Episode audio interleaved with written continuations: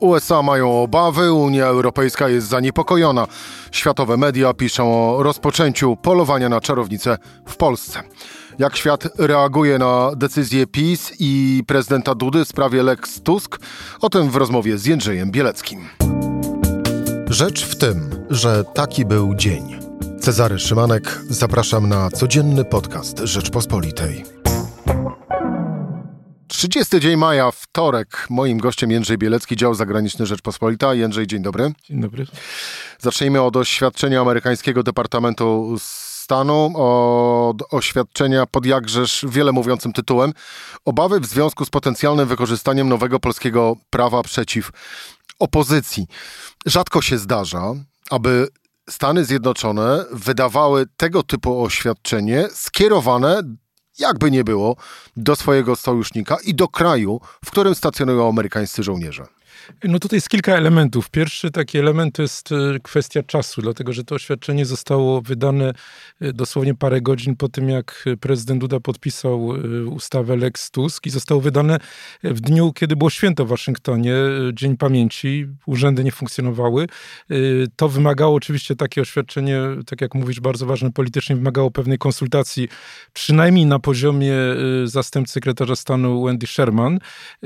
Dlaczego tak błyskawicznie zostało wydane? wydany. No, y, wiemy, że w ostatnich dniach to zbieg okoliczności y, do Warszawy przyjechało kilku wysokiej rangi y, urzędników amerykańskich. Y, ambasador Brzeziński, Mark Brzeziński na pewno ich briefował. Ameryka była przygotowana. Nie to, że wiedziała, że prezydent Duda podpisze czy odrzuci, natomiast znała y, treść tego. Czyli wiedziała o co chodzi, jeżeli mówimy o ustawie Lex Tusk, ustawie wprowadzającej, w, właściwie powołującej do życia Komisję do Spraw Zbadania Rosyjskich e, Wpływów w Polsce. W tym oświadczeniu czytamy również jeszcze, cytat, wzywamy rząd polski do zapewnienia, że prawo to nie ograniczy możliwości wyborów do głosowania na wybranego przez nich kandydata, i że nie będzie się na nie powoływać ani nadużywać w sposób, który mógłby wpłynąć na postrzegalną legalność wyborów. Koniec e, cytatu. Gdybym zobaczył taki tekst, nie widząc do jakiego kraju jest to e, skierowane, to założyłbym, że no właśnie, może chodzić o Rosję, o podobne kraje raczej z autorytarnymi rządami, a nie demokratycznymi. No tutaj jest przyrównywalny y, przypadek Turcji, to znaczy kraju, gdzie Stany Zjednoczone prowadzą politykę dwutorową. Y, politykę z jednej strony biorącą pod uwagę znaczenie strategiczne tego kraju. No w przypadku Turcji wiadomo dostęp do Morza Czarnego, kluczowy, kluczowe miejsce na styku Europy i Azji. Jeśli chodzi o, o Polskę, przy granicy z Ukrainą główne miejsce przerzutu na Ukrainę broni i, i sprzętu i jak gdyby wszystkiego, co jest potrzebne Ukraińcom.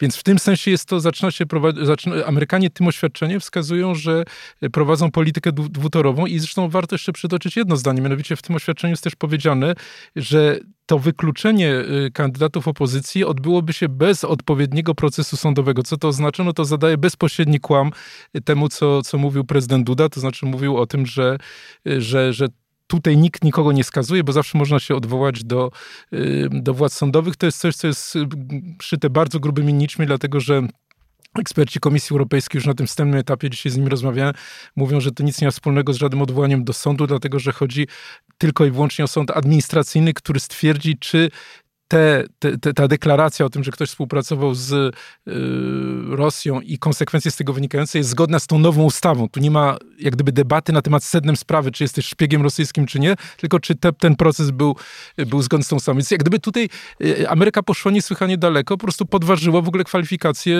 no, najwyższego przedstawiciela polskiej władz. Czyli prezydenta Andrzeja Dudy. Prezydent Andrzeja Dudy, tak. Prawa i Sprawiedliwości również jednocześnie? Y, no z pewnością tak, dlatego że tutaj mówi o tym, że y, jest ryzyko odsunięcia od wolnych wyborów yy, działaczy opozycji, czy, czy przywódców opozycji. Zresztą to, co jest ciekawe, to że no ja wspomniałem tutaj o, o, o przykładzie Turcji, no ale jednak w Turcji mieliśmy wybory, drugą turę w ostatnią niedzielę i oczywiście to były wybory, których, gdzie kampania była nieuczciwa, gdzie Erdogan ma pod kontrolą media, wykorzystuje cały aparat państwa państwa, żeby zwyciężyć i tak dalej, tak dalej. tak jak w Polsce. No właśnie pytanie, czy tak jak w Polsce, dlatego że w dniu wyborów samo głosowanie było uczciwe, nie ma, jak gdyby okoliczności nie, ale samo głosowanie było uczciwe i lider opozycji na żadnym etapie tej tej kampanii nie, nad nim ciążyło ryzyko, że on zostanie wykluczony, co w tej chwili zaczyna być y, przypadkiem Donalda Tuska, więc jesteśmy w gorszej sytuacji nawet niż Turcja. I Jędrzej, Dobrze, ale jak czytać to oświadczenie e, amerykańskiej administracji między napisanymi słowami? Czy z tych słów oficjalnych, e, z nich płyną, można wyczytać domniemane nieoficjalne konsekwencje tego, co się wydarzyło? Y, znaczy, moim zdaniem tak, i to, y, to też bazuje na, na rozmowach y, z kręgami, nazwijmy to dyplomatycznymi, ale też biznesowymi amerykańskimi. Gdy idzie o to pierwsze, to nawet na poziomie oficjalnym ambasador Brzeziński był w TVN-ie również w Dniu Pamięci, w, Dniu Święta, to jest bardzo znaczące, i tam powiedział, że owszem, mamy żołnierzy amerykańskich w Polsce, ponad 10 tysięcy, ale powiązał to z tym, że bronimy wspólnych wartości, w imieniu praworządność, w imieniu niezależności sądownictwa, w imieniu wolne media. Y, w związku z tym dał jasno do zrozumienia, że jeżeli y, nie będziemy y, mieli tych wspólnych wartości, jeżeli Ameryka uzna, że Polska nie jest częścią tego zachodniego świata, no stanie wówczas pod znakiem zapytania to, czy dalej w ogóle Amerykanie chcą mieć te wojska tutaj, czy nie. Oczywiście mamy wojnę na Ukrainie, w związku z tym Amerykanom trudno było w tej chwili wycofać się kompletnie z, z, z, Polski, tym bardziej, że owszem, no mają alternatywę w, po, w postaci Rumunii. Tutaj w Rumunia ta, taką rolę mogła pełnić, no ale nie byłoby to łatwe. Ale pamiętajmy, że zbliżają się wybory w Stanach Zjednoczonych, że prezydent Biden chce jednak zakończyć tą wojnę i tutaj no, to, jest, to jest jasny sygnał, w jakim kierunku to może pójść. Czyli chodzi... jest możliwy taki scenariusz e, o to, że e, Prawo i Sprawiedliwość wygrywa e, wybory, Mówię, cały czas zakładamy hipotetycznie. Prawo i Sprawiedliwość wygrywa wybory, kończy się wojna e, w Ukrainie, a Stany Zjednoczone dochodzą do wniosku, skoro tak, no to w takim razie my amerykańskich żołnierzy zabieramy do domu albo do innych krajów Unii Europejskiej. No i wracamy do punktu wyjścia, czyli to, co było y, przez y, kilkadziesiąt lat, czyli Niemcy są tym głównym krajem oczywiście y, dla Amerykanów w Europie, i, a Polska pełni tą rolę, którą miała wcześniej, czyli po prostu kraju, no, który odgrywał znacznie mniejsze, mniejsze, miał dużo mniejsze znaczenie. Przypomnę, że to Barack Obama, a nie Donald Trump przy, podjął decyzję o ściągnięciu znaczącej ilości wojsk do Polski, 4,5 tysiąca na szczycie NATO w 2016 roku, ale ale na zasadzie rotacyjnej. Co pół roku możemy zmienić zdanie. No i właśnie takie zdanie mogło być zmienione, ale też chciałem powiedzieć dwa słowa o aspekcie biznesowym, dlatego że tutaj y, takie wysokiej rangi źródła biznesowe amerykańskie wskazują na to, że gdyby wyszła ta sytuacja spod kontroli, czyli krótko mówiąc, ten najgorszy scenariusz się, się spełnia. Donald Tusk jest wykluczony z tego powodu i tak dalej. Albo ktokolwiek inny z opozycji. Albo ktokolwiek tego typu scenariusz. To powstaje pytanie między innymi o dalszą współpracę w budowie y, elektrowni jądrowych, dlatego że przypominają te osoby, z którymi rozmawiam, że to jest finansowane na podstawie gwarancji kongresu. Natomiast nastroje w kongresie na widok tego, co się dzieje, mogą być bardzo różne. Pytanie również o, o broń. No tutaj znowu jest, są interesy ekonomiczne, gospodarcze Stanów Zjednoczonych, ale to są wszystko gwarancje gwarancję też e, kongresu, więc może też być sytuacja taka, że e, i tutaj możemy odczuć konsekwencje tego, co się stało. Chodzą takie również e, tłumaczenia, że Jarosław Kaczyński i w ogóle cały PiS i prezydent Andrzej Duda nie docenili Amerykanów, czyli wyszli z takiego stanowiska, że skoro ustawa nie dotyczy stricte interesów prowadzonych przez Amerykanów, tu nawiązuje do Lex TVN, e, którą to ustawę Andrzej Duda zawetował, że skoro ta ustawa tego nie dotyczy, no to tutaj raczej ze strony amerykańskiej na jakieś ostrzejsze komentarze e, nie będą wystawieni. Tymczasem Prawo i Sprawiedliwość, jak wynika, i Andrzej Duda i Jarosław Kaczyński bardzo mocno się pomylili. Idźmy dalej e, po świecie. E... Może warto tylko jeszcze w tym miejscu powiedzieć, przepraszam bardzo, dlaczego się pomylili? No moim zdaniem dlatego, że wpadli w pułapkę własnej propagandy, to znaczy wydawało im się, że skoro prezydent Biden był dwa razy w Polsce, był sekretarz stanu, był sekretarz obrony, była e, wiceprezydent Kamala Harris praktycznie... Już są najlepszymi przyjaciółmi. Że oni przyjechali ze względu na to, że Polska ma tak duże znaczenie i że zapomniano, że to jest ekipa, to jest prezydent, który nie chciał uznać demokratycznych wyborów w Stanach Zjednoczonych. A wiadomo, że oni przyjechali dlatego, że jest Ukraina, a nie dlatego, że zapomnieli, co się stało. No i wpadli w pułapkę własnej propagandy. No i teraz palcem po mapie e, przenosimy się, a właściwie wracamy do Unii Europejskiej, bo cały czas w niej jesteśmy, chociaż e, można by było również konstatować, że ta ustawa, ustawa Lex Tusk nas z tej Unii Europejskiej wypisuje, a przynajmniej już w ogóle wypisuje nas z owego systemu wartości. I o tych właśnie wartościach mówił komisarz Unii Europejskiej do spraw sprawiedliwości, e, Reinders, e, jednocześnie mówiąc, że największe zaniepokojenie właśnie budzi to, że politycy opozycji będą mogli być wykluczeni z, z wyborów, z kandydowania, z życia publicznego, a z drugiej strony zapowiada, że Komisja Europejska przyjrzy się tej ustawie i jeżeli będzie potrzeba, nie zawaha się użyć wszelkich możliwych, dostępnych metod. Koniec z funduszami? Znaczy tutaj jest kilka jak gdyby czynników, warto może je rozebrać na, na czynniki pierwsze. Y, po pierwsze, y, Didier Reinders zareagował bardzo szybko, bo już następnego dnia rano przed posiedzeniem Rad do Spraw Ogólnych. Zwykle Komisja Europejska tego tak nie robi, dlatego że w przeciwieństwie do Stanów Zjednoczonych to nie jest rząd narodowy, to nie jest organ, który sam podejmuje decyzje polityczne, tylko jest uzależniony od 27 rządów. I y, po prostu normalnych, normalnych układach po prostu by y, rozpoczęła analizę prawną tego dokumentu, no i po jakimś czasie, co prawdopodobnie nastąpi, ale po jakimś czasie dopiero by wezwała Polskę do zmiany tej, tego, tego przepisu i następnie y, pozwała Polskę do Trybunału Sprawiedliwości Unii Europejskiej. Po wielu, wielu miesiącach by się jak gdyby ten, przeszło na jakieś konkretne decyzje. Tutaj Reinders zareagował od razu. Dlaczego? No powiedziano mi w, w jego otoczeniu, dlatego, że Amerykanie tak zareagowali. To znaczy, że y, Bruksela uznała, że Amerykanie biorą właśnie jak gdyby przewodnictwo przewodnictwo w tej sprawie praworządności. Y, no i po prostu Europa nie może pozostać w tyle. Nie to, że nie podziela stanowiska amerykańskiego, natomiast już mając no, takiego sojusznika, na coś takiego się zdecydowała. Gdy idzie o, o, o KPO, Fundusz Odbudowy, no to... To, to, że KPO nie będzie, to wiemy tak naprawdę, a przynajmniej nie będzie, dopóki rządzi Prawo i Sprawiedliwość. A pytanie jest tak, o... Ale ważny jest też, też jest ten czynnik polityczny, o którym warto powiedzieć, znaczy teoretycznie to są dwie osobne rzeczy. Faktycznie jest aspekt polityczny tutaj i jest oczywiste, że y, komisarze, jest taka piątka komisarzy, w tym Reinders, którzy podejmują w tej sprawie decyzje, no absolutnie się nie zgodzą na to, żeby y, coś takiego uruchomić. Wraca artykuł 7 y, z całą mocą. Dzisiaj to zbieg okoliczności w Radzie do Spraw Ogólnych, czyli ministrów spraw zagranicznych jest podejmowany. Znowu Polska jest wytykana i, i moim zdaniem najważniejszą konsekwencją tego wszystkiego, bo tutaj mówiliśmy o różnych, o, o gospodarczych, wojskowych i tak dalej, najważniejszą będzie po prostu powrót do izolacji Polski. E w tym tygodniu najprawdopodobniej również w Parlamencie Europejskim odbędzie się debata e, dotycząca owego e, prawa, e, zwanego już powszechnie Lex, e, Lex Tusk.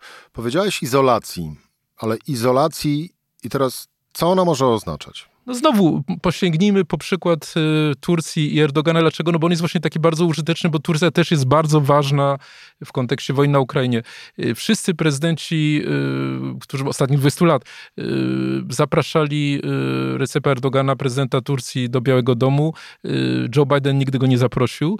To pokazuje ograniczenie. Ograniczył rodzaj broni, która, która, którą może, może, może Turcja dostać. Oczywiście Turcja gra na dwie, jak gdyby na, na, na dwa fronty, nie przystąpiła do sankcji przeciwko Rosji, do tej pory blokuje akcesję Szwecji. To jest taka gra, y, jak gdyby, no, y, y, żeby, żeby umocnić pozycję Erdogana, on sobie wyobraża, że w ten sposób odbuduje znaczenie regionalne, to coś w rodzaju takiego nowego Imperium Osmańskiego, ale realnie co to oznacza spadek Polski do, do statusu Turcji? No to oznacza, że stajemy się krajem zewnętrznym w stosunku do wspólnoty zachodniej. Owszem, użytecznym, owszem użytecznym, tak jak Ameryka ma wielu innych sojuszników, nie wiem, Filipiny czy Wietnam, ale y, krajem zewnętrznym, krajem, którego się nie bierze pod uwagę przy kluczowych decyzjach.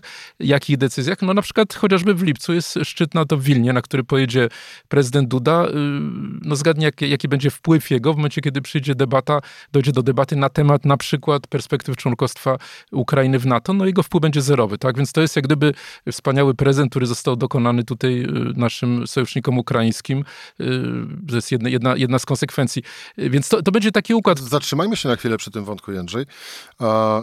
Czy to w takim razie, Twoim zdaniem, mm, konsekwencją przyjęcia Lex Tusk może być również to, że Polska występująca, mówię w tym momencie o polskich władzach, występujących w roli ambasadora Ukrainy na arenie międzynarodowej, tego konia pociągowego Ukrainy do wspólnoty, do Sojuszu Północnoatlantyckiego, e, że ta ustawa, ustawa Lex Tusk spowoduje, że ta rola Polski zostanie bardzo mocno ograniczona, bądź też zacznie być bardzo mocno niewiarygodna.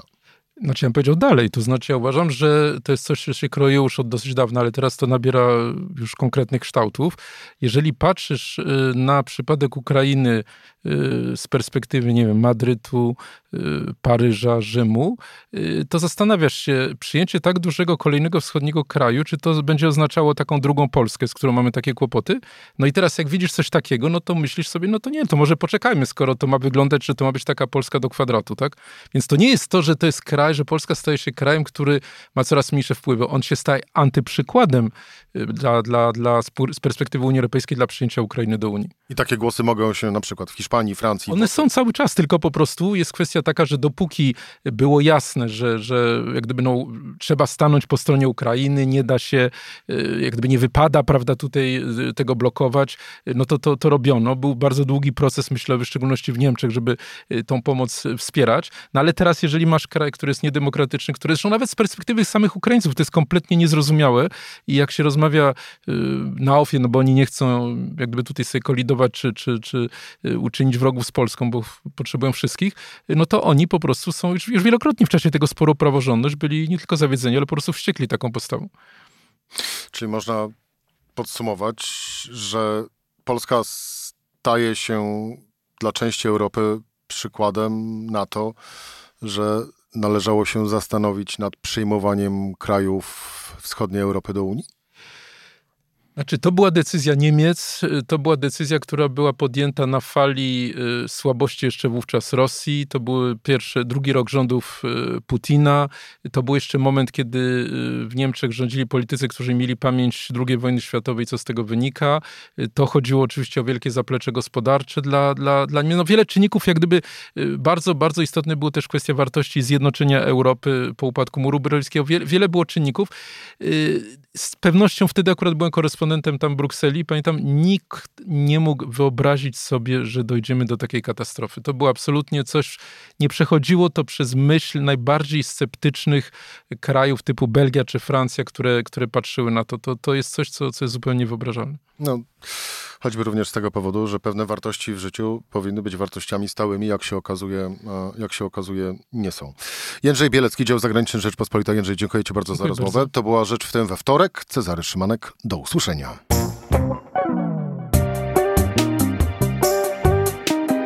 Rzecz w tym to codzienny program Rzeczpospolitej. Od poniedziałku do czwartku o godzinie 17.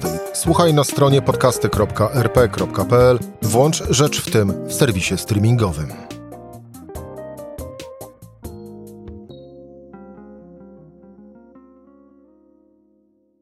Poznaj mocne strony Rzeczpospolitej.